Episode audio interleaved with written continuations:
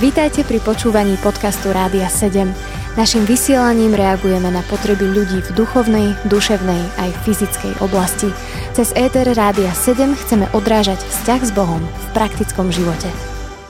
Jonatán študuje na vysokej škole v Dánsku a pána Ježiša miluje celým svojim srdcom. Slúži mu nielen vo svojom domácom zhromaždení, ale rovnako aj na svojej vysokej škole. Snaží sa svedčiť a rozprávať ľuďom, ktorí sú okolo neho všetkým študentom o svojom spasiteľovi. Práve on nám rozpovie ten dnešný víkendový príbeh. V Dánsku na škole ma pán Boh veľmi požehnáva rôznymi rozhovormi so spolužiakmi a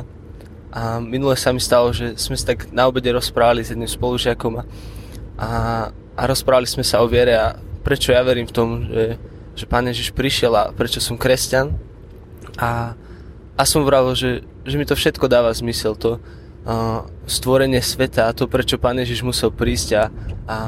že sa mi to stalo zmyslom života. A on tak počúval a dával veľmi pozor a vravil som, že že Pán Ježiš musel prísť preto, lebo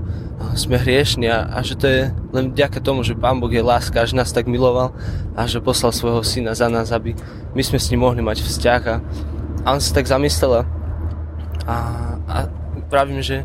že ty stále vravíš, že, že ti to všetko dáva zmysel, ale ja nevidím zmysel v tom a príde mi to úplne šialené, že by Pán Boh, ak je taký mocný a úžasný, ako ty rozprávaš, tak poslal svojho syna jednorodeného za, za nás, za takých biedákov a, a ja som sa len zasmial a povedal som mu, že, že máš pravdu, že, že vážne to nedáva zmysel, aby, aby Pán Boh poslal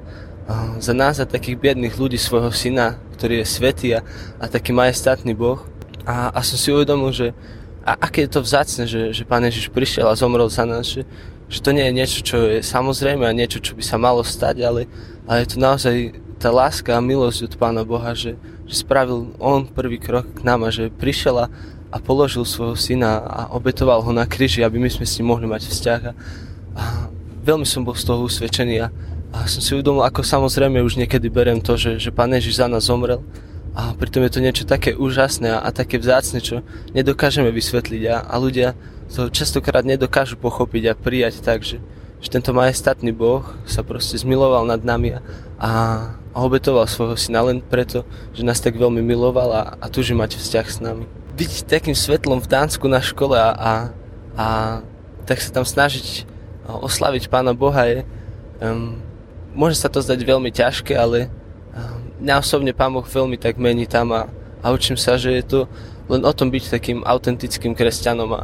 a, a častokrát tie príbehy a rozhovory so spolužiakmi a s ľuďmi okolo začínajú len tým, že, že sa na obede že na obede skloním hlavu a začnem sa modliť a oni sa sami začnú pýtať, že, že čo to robím a prečo to robím a,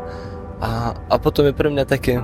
prirodzené začať rozprávať o Pánu Ježišovi a o niekom, koho milujem. A,